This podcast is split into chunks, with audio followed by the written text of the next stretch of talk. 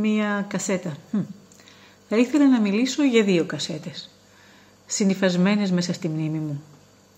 Αξεχώριστα στη μνήμη τραγούδια και από τις δύο. Αναμνήσεις, σκόρπιες, βαθιά στο παρελθόν, προφανώς με ανακρίβειες. Τα 18 λιανοτράγουδα της πικρής πατρίδας και η Ρωμιοσύνη, του Μίκη Θοδωράκη. Μίκης, ο απαγορευμένος. Ο πατέρας αξιωματικός του Λάμδα Σίγμα έβαζε να ακούμε Θοδωράκη, ειδικά τα λιανοτράγουδα. Μέναμε τότε στις συνούσες της Χίου, διοικητής στη Σχολείο Μποροπλιάρχων, ως αξιωματικός έπρεπε να συμμορφώνεται, να ευθυγραμμίζεται με το καθεστώς. Υποχρεωτική συσκότηση στο νησί.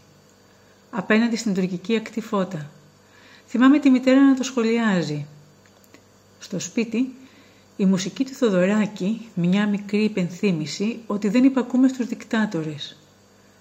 Μικρά εμείς, το πιάναμε όμως το νόημα.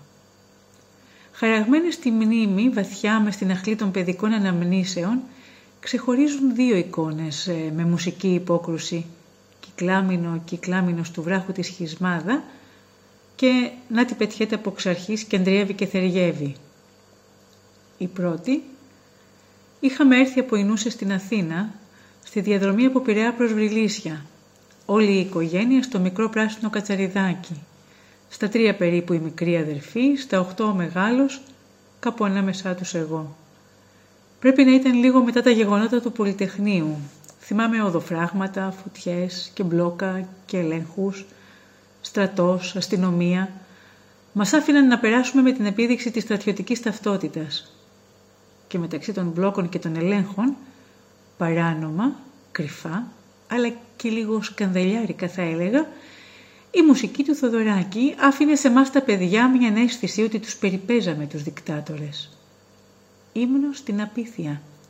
Μας μάθαινε να μην φοβόμαστε.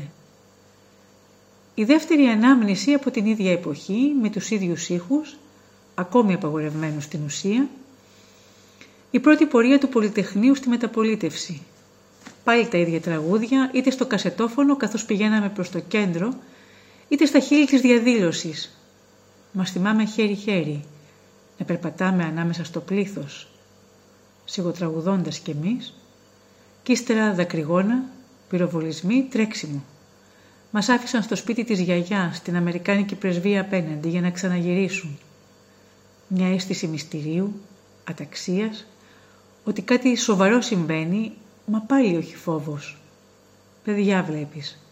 Η ζωή των μεγάλων φάνταζε στα μάτια μας κάπως σαν ταινία σε κινηματογράφο. Και όταν μας έπαιρναν και εμάς μαζί τους, ήταν σαν να έχουμε μπει κρυφά στην αίθουσα, χωρίς να κόψουμε εισιτήριο. Λαθροθεατές.